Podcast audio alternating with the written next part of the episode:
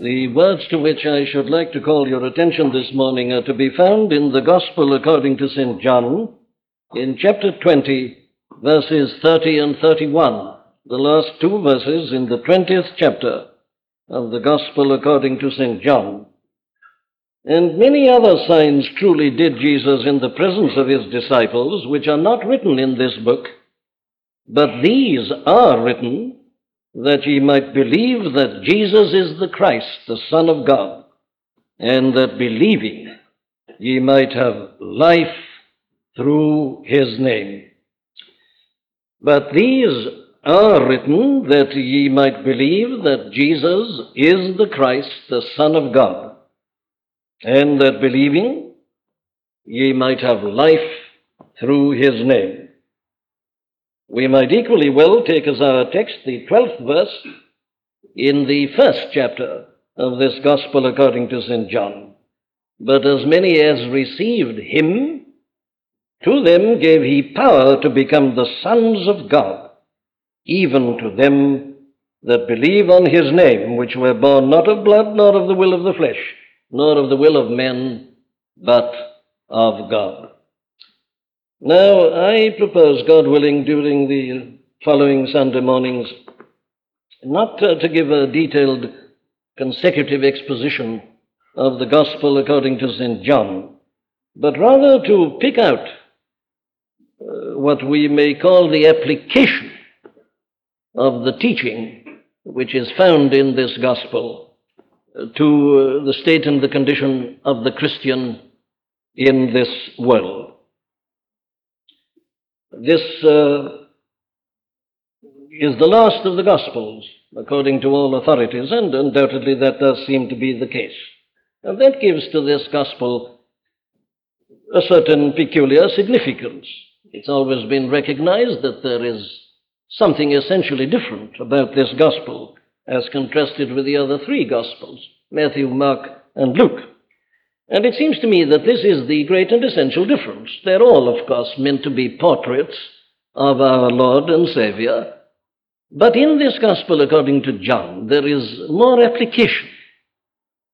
There is uh, a greater emphasis placed upon the bearing of all this upon us as believers. That is why we shall find that our Lord Himself, towards the end of His ministry, gave more time and attention to this preparation of His people for the days which were ahead and in which they would have to face the problems of life and living apart from Him actually in person. In other words, there is a fuller teaching about the doctrine of the Holy Spirit in this Gospel according to St. John than there is in any other one of the Gospels. And it is in particular to that doctrine that I want to direct attention. Now, I say this is the last of the Gospels. It's, uh, it was written to Christian people who had been in the Christian life for some time. A number of years had passed uh, since our Lord's life and death and resurrection and ascension. Now, why was it that John ever wrote this Gospel? That's always a good question to ask about any book in the Bible. Why was it written? What drew it forth? We must never think of these men as just literary men. The literary man writes because he enjoys doing so and he does so to make a living. But these were not literary men. These were practical men. They were apostles and they were evangelists and teachers and so on. And they only write, wrote, in a sense, when they had to write. And it's perfectly clear as to why John wrote this particular gospel. It was written in order to strengthen and to establish and to encourage these first century Christians. And from that we deduce, of course, that they needed that. They were obviously people who'd become discouraged in various ways and for various reasons. We know that they were subjected to a great deal of very cruel persecution. The first Jews who believed were persecuted by their own fellow countrymen. They were persecuted likewise by the Gentiles. And the Gentile believers, in exactly the same way, were subjected to very grievous persecution. In other words, they had these great trials and troubles. And that in and of itself immediately produced a problem. There is always a tendency on the part of Christian people to think and to believe that the moment you become a Christian, it's the end of all your troubles. It's quite wrong, of course, to believe that, but people will persist in doing it, and the result is that when trials and troubles come, they're taken aback, they're surprised, they begin to query the gospel and to wonder whether it's true after all. Now, there were people like that in the first century, exactly as there are today. There are those who think that this Gospel of John was written after AD 70. Well, we can't determine that exactly. It may have been, it may not have been. If it was after AD 70, well, we can quite understand how they felt. The city of Jerusalem had been attacked and destroyed. The Romans ruled over all everywhere. The Jews, as it were, were cast out. It was a shattering experience for the Jews. No question about that. Well, very well, that may have been a part of this or it may not have been. Whether it was or not, I say, there were sufficient uh, persecutions and trials and troubles and difficulties. That's the background to the, this gospel. That's why it was written. You see, you get exactly the same thing with the book of Revelation, the last book in the Bible, by this same man John. Why did he write it? Well, he wrote it again to comfort people. You see, the whole business of the book of Revelation is to comfort Christians. It was meant to comfort the first century Christians. The book of Revelation wasn't written for this generation to which you and I belong. It was written to the first century Christians to enable them to face these calamities and terrible trials that came upon them. They were not only held before the magistrates and the powers, there were large numbers of them were literally massacred, put to death in a most cruel manner. It was the sport, you remember, of the aristocracy of Rome in those times to go to the Colosseum and other places and watch the poor Christians being thrown to the lions in the arena. Now, that's the kind of background. But on top of that, there was another factor. They'd been taught in the preaching that the Lord Jesus Christ would come again, would come back again into this world to wind up his great work, to put an end to history and introduce his kingdom. But the years were passing and he hadn't come. And there were many who were troubled by that. Again, beginning to wonder whether the message was true or not. They'd had this great promise, this blessed hope, but nothing seemed to be happening concerning it. And then, in addition, there was false teaching. Now, this is the thing that I want to emphasize most of all, because it was undoubtedly the main factor which led John to write this gospel, as probably led the others to write their gospels under the influence of the Holy Spirit. False teaching. False teaching about what? Well, especially about the person of the Lord Jesus Christ. And of course, this is basic and central. I needn't weary with a catalogue of the various false ideas with regard to his person. They nearly all appeared in the first century. There is nothing new, there is nothing modern about wrong ideas about the person of the Lord Jesus Christ. Let's get hold of that. There are many people who think that this is something quite modern, and that to say that Jesus of Nazareth was only a man is the hallmark of modernity and being up to date. They said it in the first century. There's nothing new at all about it.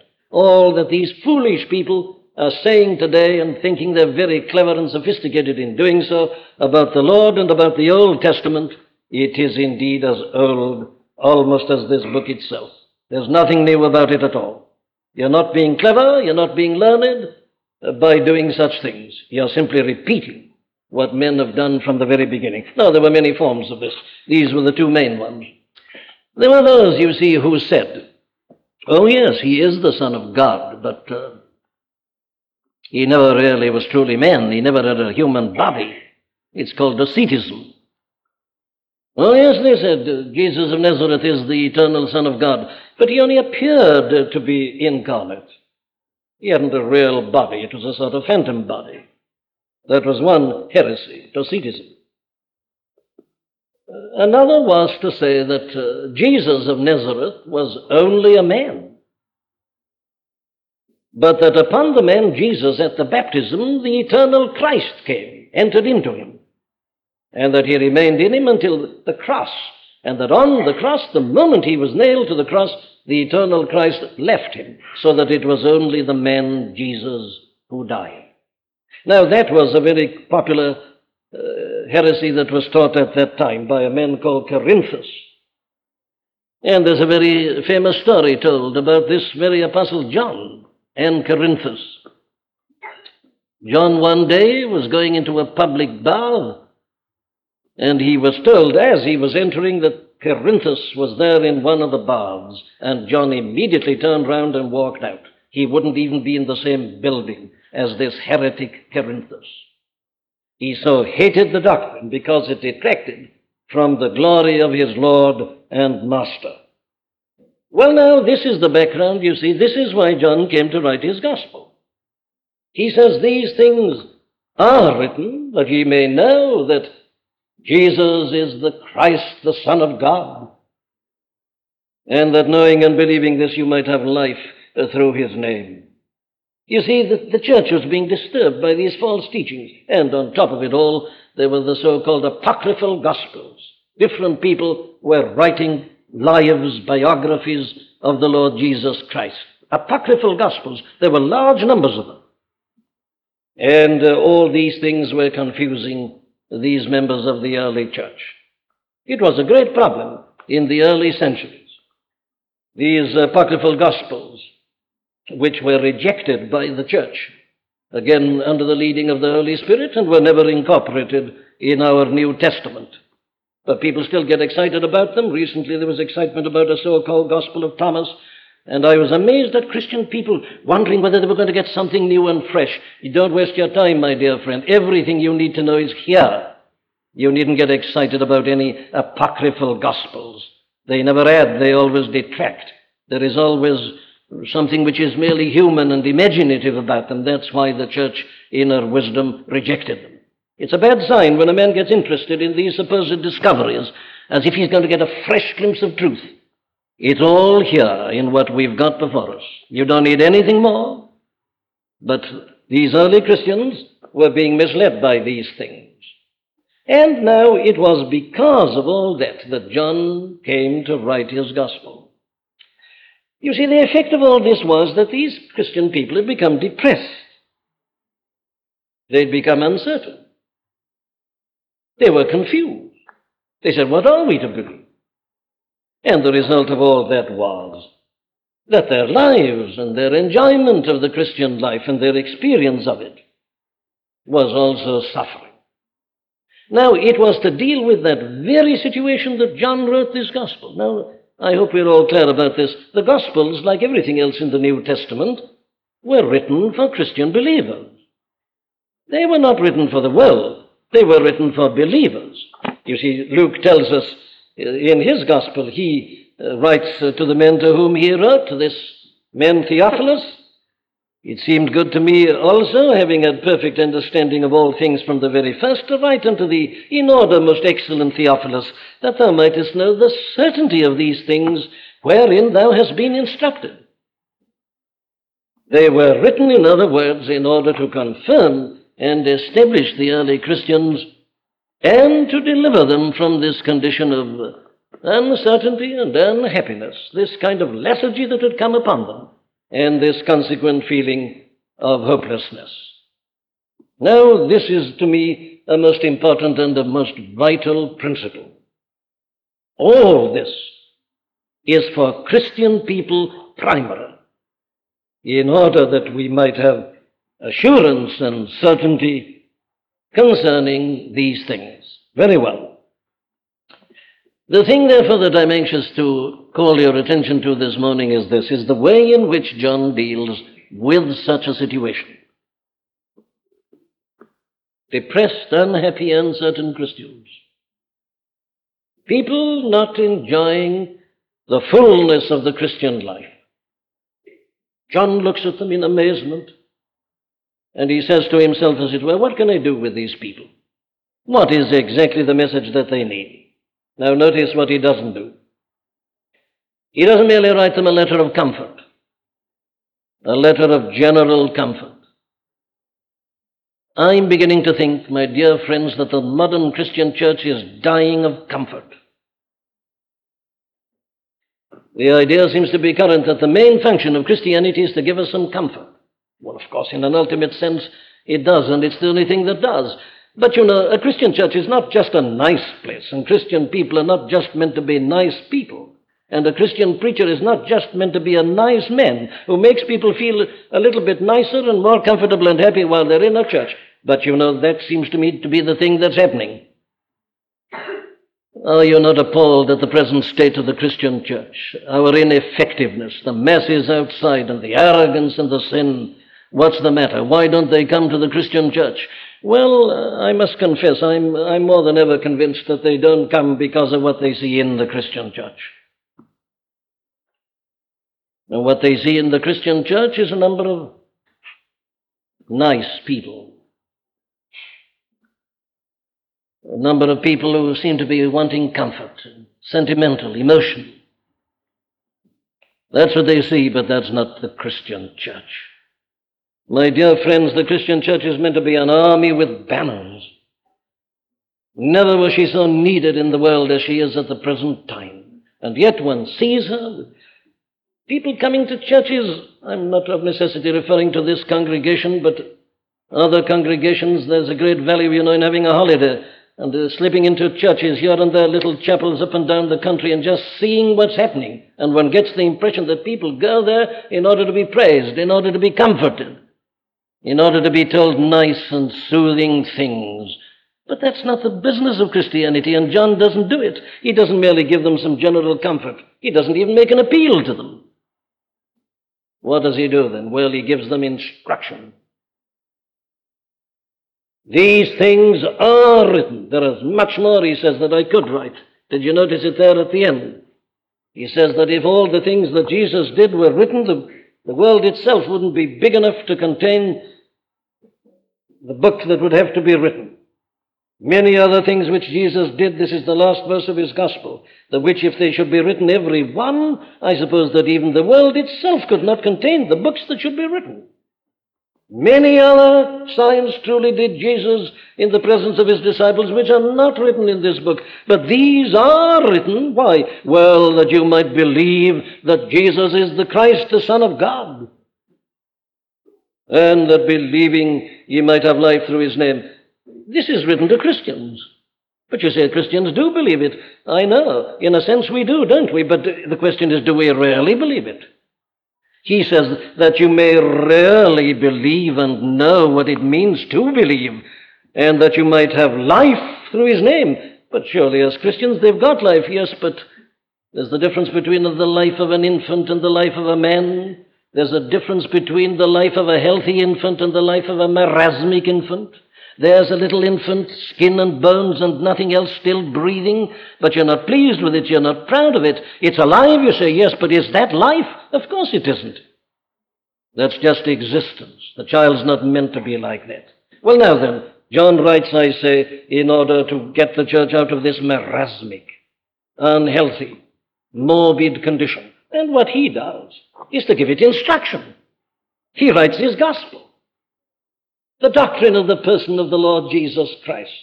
And secondly, the possibilities for us because he is who and what he is. That's what you need, says John, so he writes his gospel.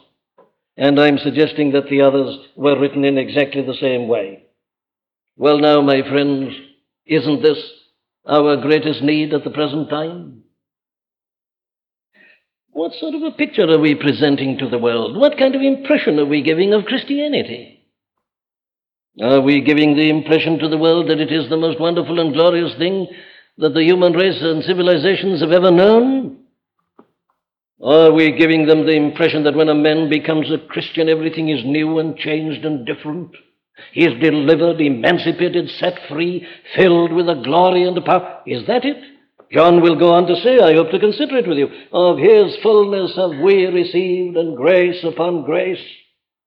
Are we giving that impression? This to me is tragic. The world's on fire. The world's desperate. It doesn't know what to do. There's no message. And here's the only message. But it comes through us. And we've no right to blame the world for judging Christianity through us. It's a perfectly fair thing to do. We are its representatives. We are the guardians and the custodians of the faith. The world is absolutely right in judging it through us. You can't expect them to do anything else. But what do they find as they look at us? What's the matter with us? That's the question. Why are so many of us depressed Christians? Why do so many of us, I say, come to the house of God in order just to get a little fillip or a nice feeling or a bit of encouragement or of sympathy or any one of these things? Why is it that so many of us are mechanical in our Christian life? Having to push ourselves, to press ourselves, to remind ourselves that we are Christians, regarding it as a matter of duty, and rather proud of ourselves because we do attend a place of worship and do this and that. Oh, what an utter travesty it all is of Christianity. If we give the impression but we really are rather proud of ourselves for being here at this moment instead of going to the seaside on a wonderful day like this. It's obviously going to be a very sunny day. It'll be wonderful at the seaside, but we've made a great sacrifice. We've come to the house of God. Is that the impression we give? Well, if it is, I'm not surprised that the majority of people in this country are outside the Christian church. But it's all wrong, my friends. There were so many of these early Christians, as I've reminded you, who gladly faced ostracism from their families and nearest and dearest because of what they'd found in this. They were ready to be persecuted. They were thrown into prison. They were ready to face martyrdom. They thanked God that at last they'd been accounted worthy to suffer shame for his name's sake. Martyrdom to them was the final crown of glory, to be allowed to die for him. That was the spirit. That's the spirit that conquered the ancient world, there's no doubt about it. That is how Christianity spread. And you and I must come back to this. I say that our responsibility is tremendous at this present time. You and I, my friends, are going to be judged by God in eternity as to our witness and our testimony in this evil hour in the history of the world in which we find ourselves. What have we done to bring this gospel to the notice of the masses of the people? What impression are we giving with respect to it and its nature? That's the question, and that is the matter on which we shall all be judged. What do we need, therefore? Well, I say that we are in the same position as some of these people to whom John was writing. We don't need comfort. I mean by that, we don't need comfort directly. The comfort of the gospel comes through the truth, not directly. In other words, my primary task here is not to give comfort. It is to introduce you to him, the friend that sticketh closer than a brother. If I comfort you, I'm acting as a drug to you. But you see, that's what's passing as Christianity today. It's called psychology. So much of what is being preached today is nothing but psychology, dishonestly using Christian terminology. It is psychological treatment of men and women to get them over their fears and phobias and anxieties and sleeplessness and many another thing. That's not the business of the gospel. John doesn't send these people a little bit of psychology. He doesn't give them comfort directly and immediately. No, no. That's not the business of Christian preaching. That's not our function. That's not our purpose. It isn't to say anything that can be done directly by us. We don't need comfort. We don't need psychological treatment. But you listen to it. That's why I'm calling your attention to it, my friends. I do trust we're not being misled by this kind of thing. Listen to it on your television and on your wireless and read it wherever you like, and this is what you get. It's some vague, general, comforting, psychological talk supposed to make us feel happy as we go to sleep and to help us to sleep. And nothing of this glorious message. So often, nothing about the person himself, as if Christianity is just some nice, soothing syrup to make life a little bit easier and more bearable. It's a travesty of Christianity. It isn't Christianity. It's not surprising the world is as it is. It's not surprising the Christian church is as she is. We don't even need exhortations. We don't even need appeals. There's so much of that again. People are being appealed to, to this, that, and the other. They're being exhorted. They're being organized into activities. That isn't what we need either. All our activities are to be the result of our understanding of the truth. Everything. We don't need appeals. We don't need exhortations. We don't need spiritual clinics. In the first instance, these are not the need. But people, you see, are concerned about these things. We're all so subjective. This sin that's getting me down, that's the thing. What can you tell me about this sin? And then I concentrate on this sin and give a little psychological treatment. No, no, that's the wrong way. The answer to all is what John gives here teaching, doctrine. Don't look at the individual problems, get at the ultimate source of the trouble. All these individual problems are not, nothing but symptoms of a great central disease.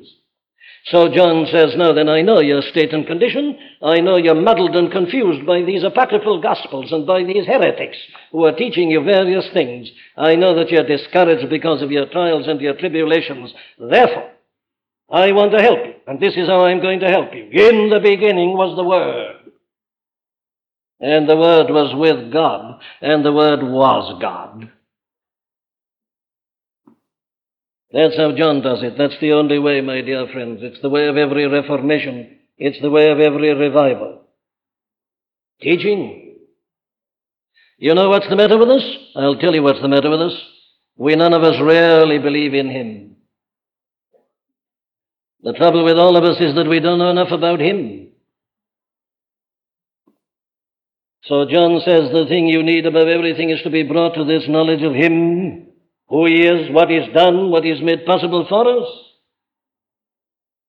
But you notice the blending of the two things. And here is my main emphasis for this morning. These things are written that ye may know that Jesus is the Christ, the Son of God, the great doctrine of the person and the work of the Lord Jesus Christ. Yes, but secondly, and that believing ye might have life through his name. Or here it is, if you like, in this twelfth verse of this first chapter. As many as received him, to them gave he power to become the sons of God. As many as received him. There it is, the great objective doctrine. Yes, but says John, I'm not merely going to write to you about him and give you the doctrine concerning him in order that I may fill up your heads with a theoretical knowledge I want you to have life.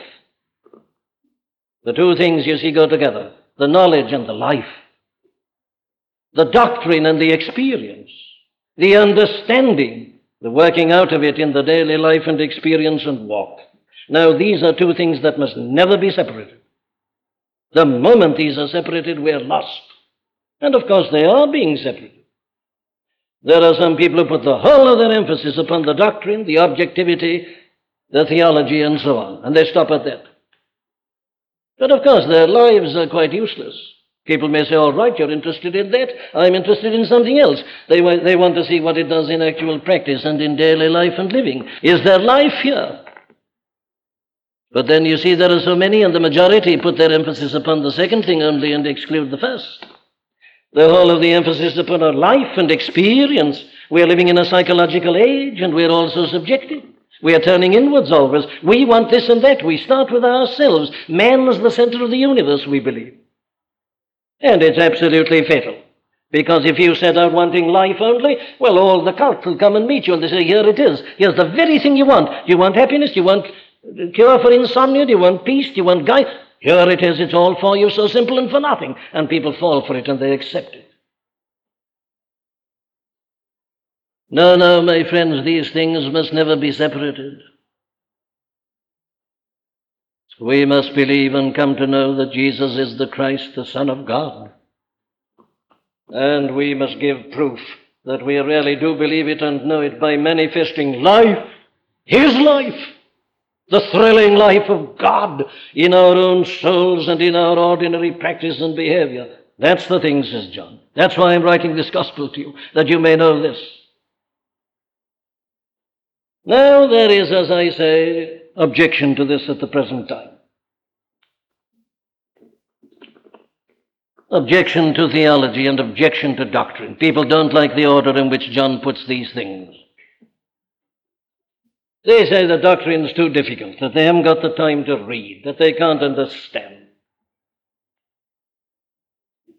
It seems to me, you know, that people expect from the Christian church just a pleasant little 10 minute, quarter of an hour address. No more. Can't take any more. They don't want great high doctrine. They say, they want something to help us to live. They say life's difficult, you know. We haven't got time to be bothered with all these doctrines of yours. What's it matter what a man believes as long as somehow or another he feels that Christ helps him? That's the argument today. Believe what you like, as long as you get some help out of it. That's it. We we decide what we want and we must have it, and if we don't get it, we're annoyed and we won't take anything else. That is the whole attitude. And it is something that is condemned utterly and completely in the New Testament from beginning to end. Listen, evil communications corrupt good manners. If you go wrong about this resurrection, says Paul in 1 Corinthians 15, you'll very soon go wrong in your life. If you're not right about the fundamentals of your faith, your whole life will go astray. Evil communications corrupt good manners. We've got to start with doctrine.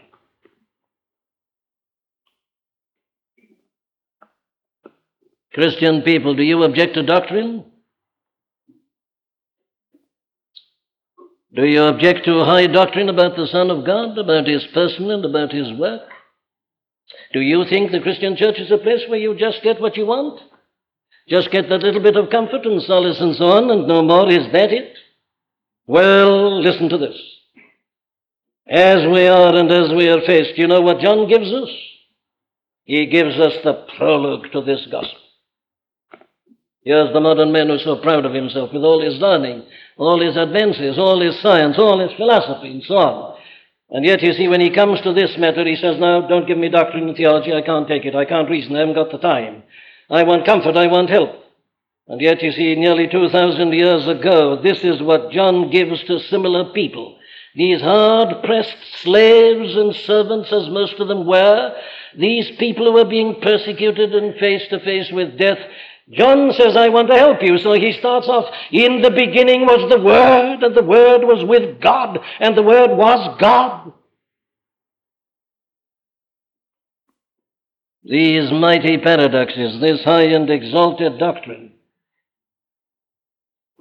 And of course, it's what you've got in all your New Testament epistles. It's the same thing in every single one of them. And I'm calling attention to this because, my dear friends, this is the only answer to our condition. We are all suffering from ignorance ignorance of the Christian faith, ignorance with respect to what we are supposed to believe. That's our main trouble.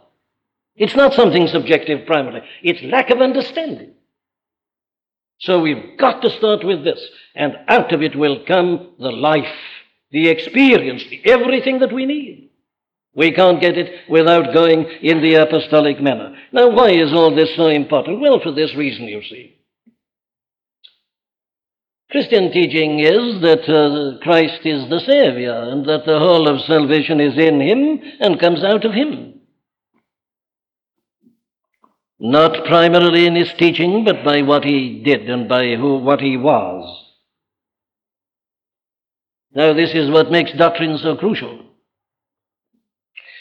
Christian salvation is not to read the teaching of Christ and then to go out and try and practice it. That is a denial of Christian teaching. Any man who says that he can go and put into practice the Sermon on the Mount is already telling me that he is not a Christian. You can't live the Sermon on the Mount until you're a Christian. You've got to be made a Christian first. So you see, we must start with the person of the Lord Jesus Christ. He is the Savior. He is the salvation. It is of His fullness that we all have received, and grace upon grace. It's this blessed person Himself. Very well then, can't you see the importance of doctrine? Is He a man only? Well, if He's only a man, well then He can't save me. Adam was perfect, but Adam fell. Create another perfect man, and he will also fail. If Jesus of Nazareth is only a man, he can't be my Savior. It takes more than a man to save me. So you see, I'm bound to be concerned about the doctrine of the person of Christ.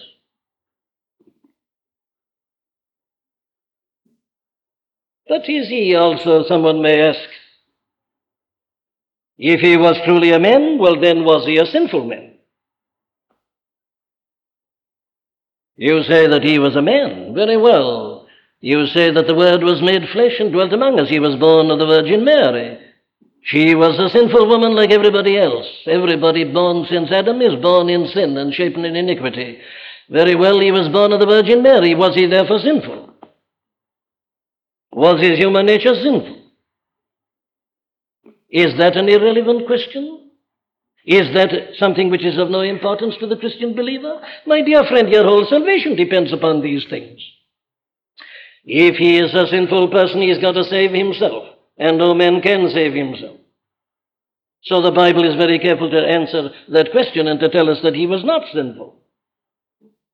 But then someone may say,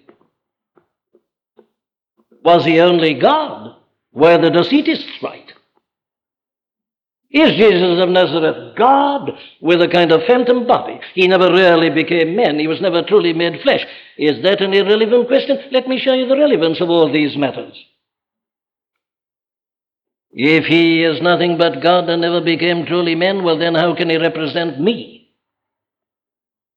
What I and the whole human race need is a representative who's one of us and who understands us, who can take our burden upon him, and who can stand as our representative before God. Adam was the representative of the whole of mankind. I need a new representative. Yes, but because I'm human, my representative must be human. So I'm very concerned about this. I must know whether he's only God in a phantom body or whether truly he became incarnate. Not only that, it helps me in another way. I need someone who can help me in my temptations and in my infirmities. Yeah, we are in all the trials and the difficulties of life, as I've been reminding you, and as these first Christians were. They were having a difficult and a hard time. John says, Here's the doctrine of the person of Christ. You say, How does that help them? It helps them like this tempted in all points like as we are, yet without sin. He's been through it all. He's suffered it all. He was truly man. You see, all my comfort in him as a sympathetic high priest vanishes if he was not truly man as well as truly God. And then there are other questions. When he came into the world, did he cease to be God? There's a heresy which says that he emptied himself of his Godhead. He was no longer eternal God, that he just now became man only. Well, you see, again, I could easily show you the relevance of that to my whole problem of my personal salvation. There is nothing, in other words, which is so foolish as to say that doctrine doesn't matter to me, that all I need is a bit of direct help and comfort. My answer to all that is this that as it all comes from Him and through Him, well, then the first thing I must be certain about is He Himself. I must know exactly who He is and what He was and what He's done. What's the meaning of His death upon the cross, for instance? Is that just the death of a pacifist? Is that just the death of a martyr? Is that just the death of an honest person who's not going to recant and withdraw his teaching? What is it?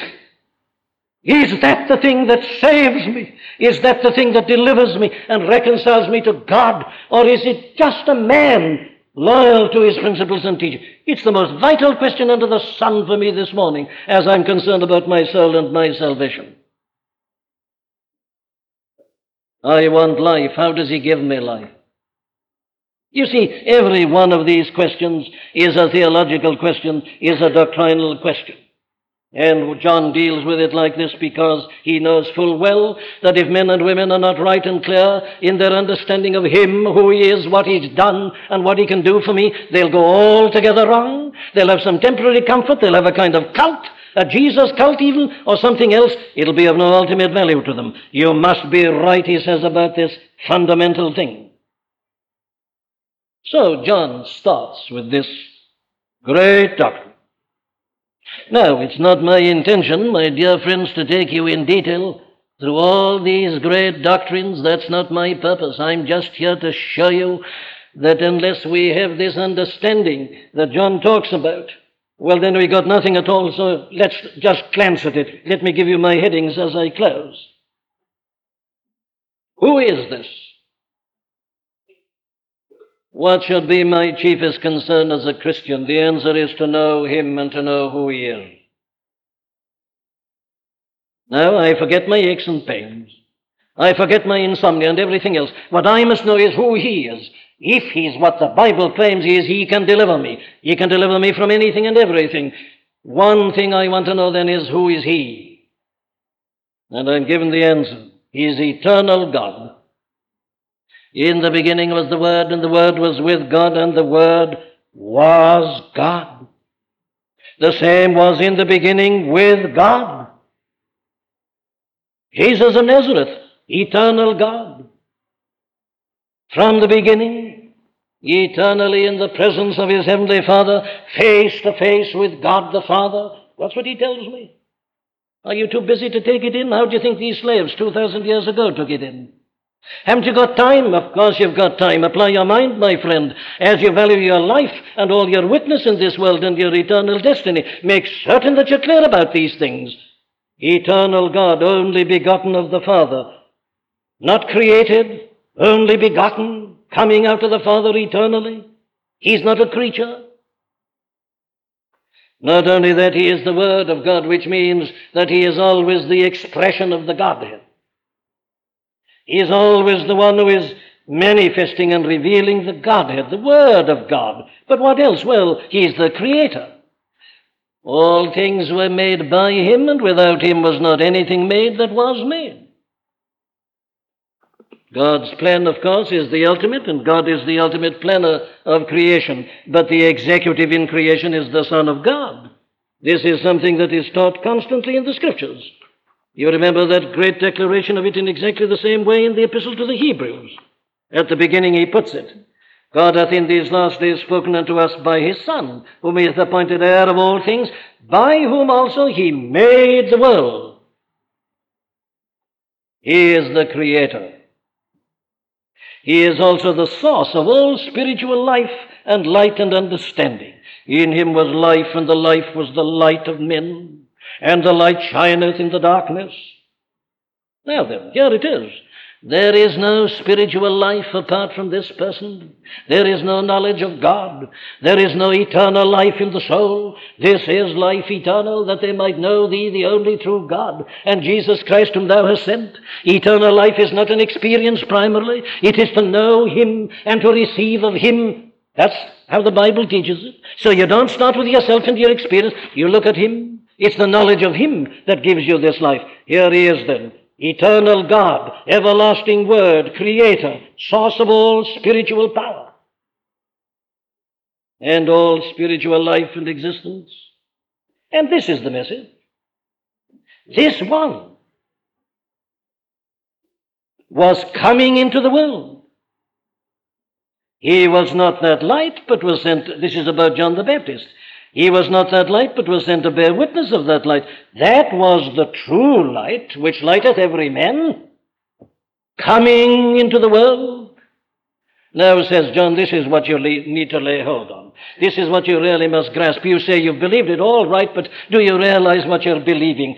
Here is this everlasting God, the second person in the blessed Holy Trinity, the only begotten Son of the Father in the bosom of the Father. There he is, the creator of the universe, the source of all life and light and knowledge in a spiritual sense. What's the message? Oh, that this one has come into the world.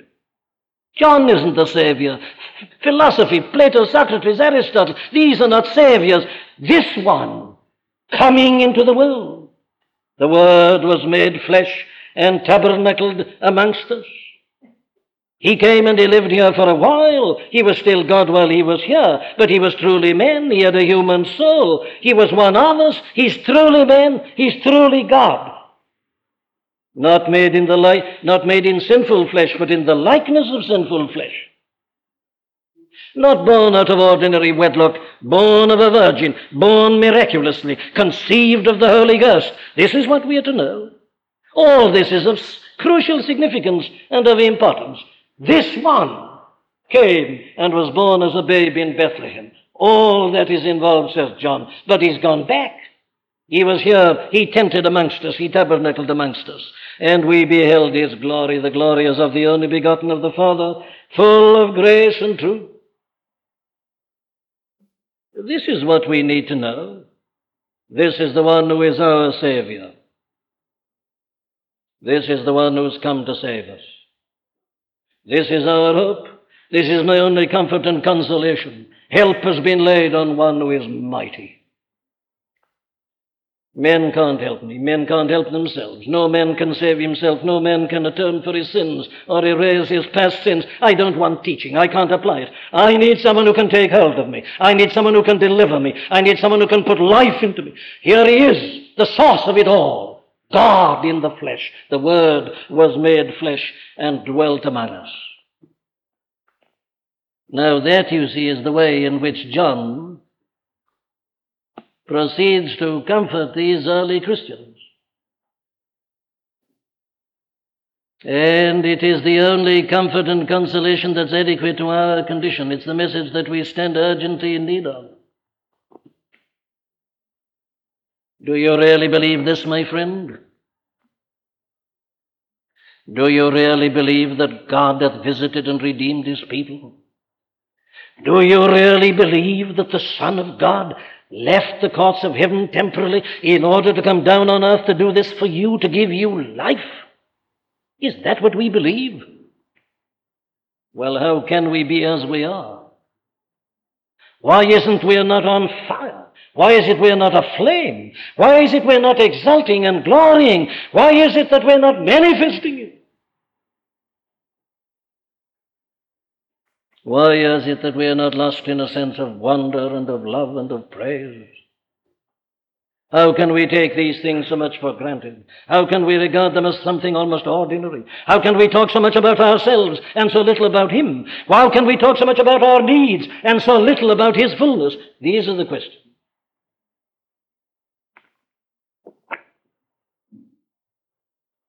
Do we truly believe in Him? Unless we are moved to the depth of our being by what we believe and by Him Himself.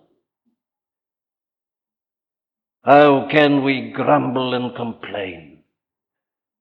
How can we be marasmic and almost lifeless if we really believe this? My friends, turn your eyes away from yourself. Look to Him. Look at Him and stay there until you've seen Him, you know it, and you're amazed and astonished. And you'll find that you'll be filled with life, life anew. Life which is life indeed, life which is life eternal. The comfort you need, the help we all need is this. In the beginning was the Word, and the Word was with God, and the Word was God, and the Word was made flesh and dwelt among us.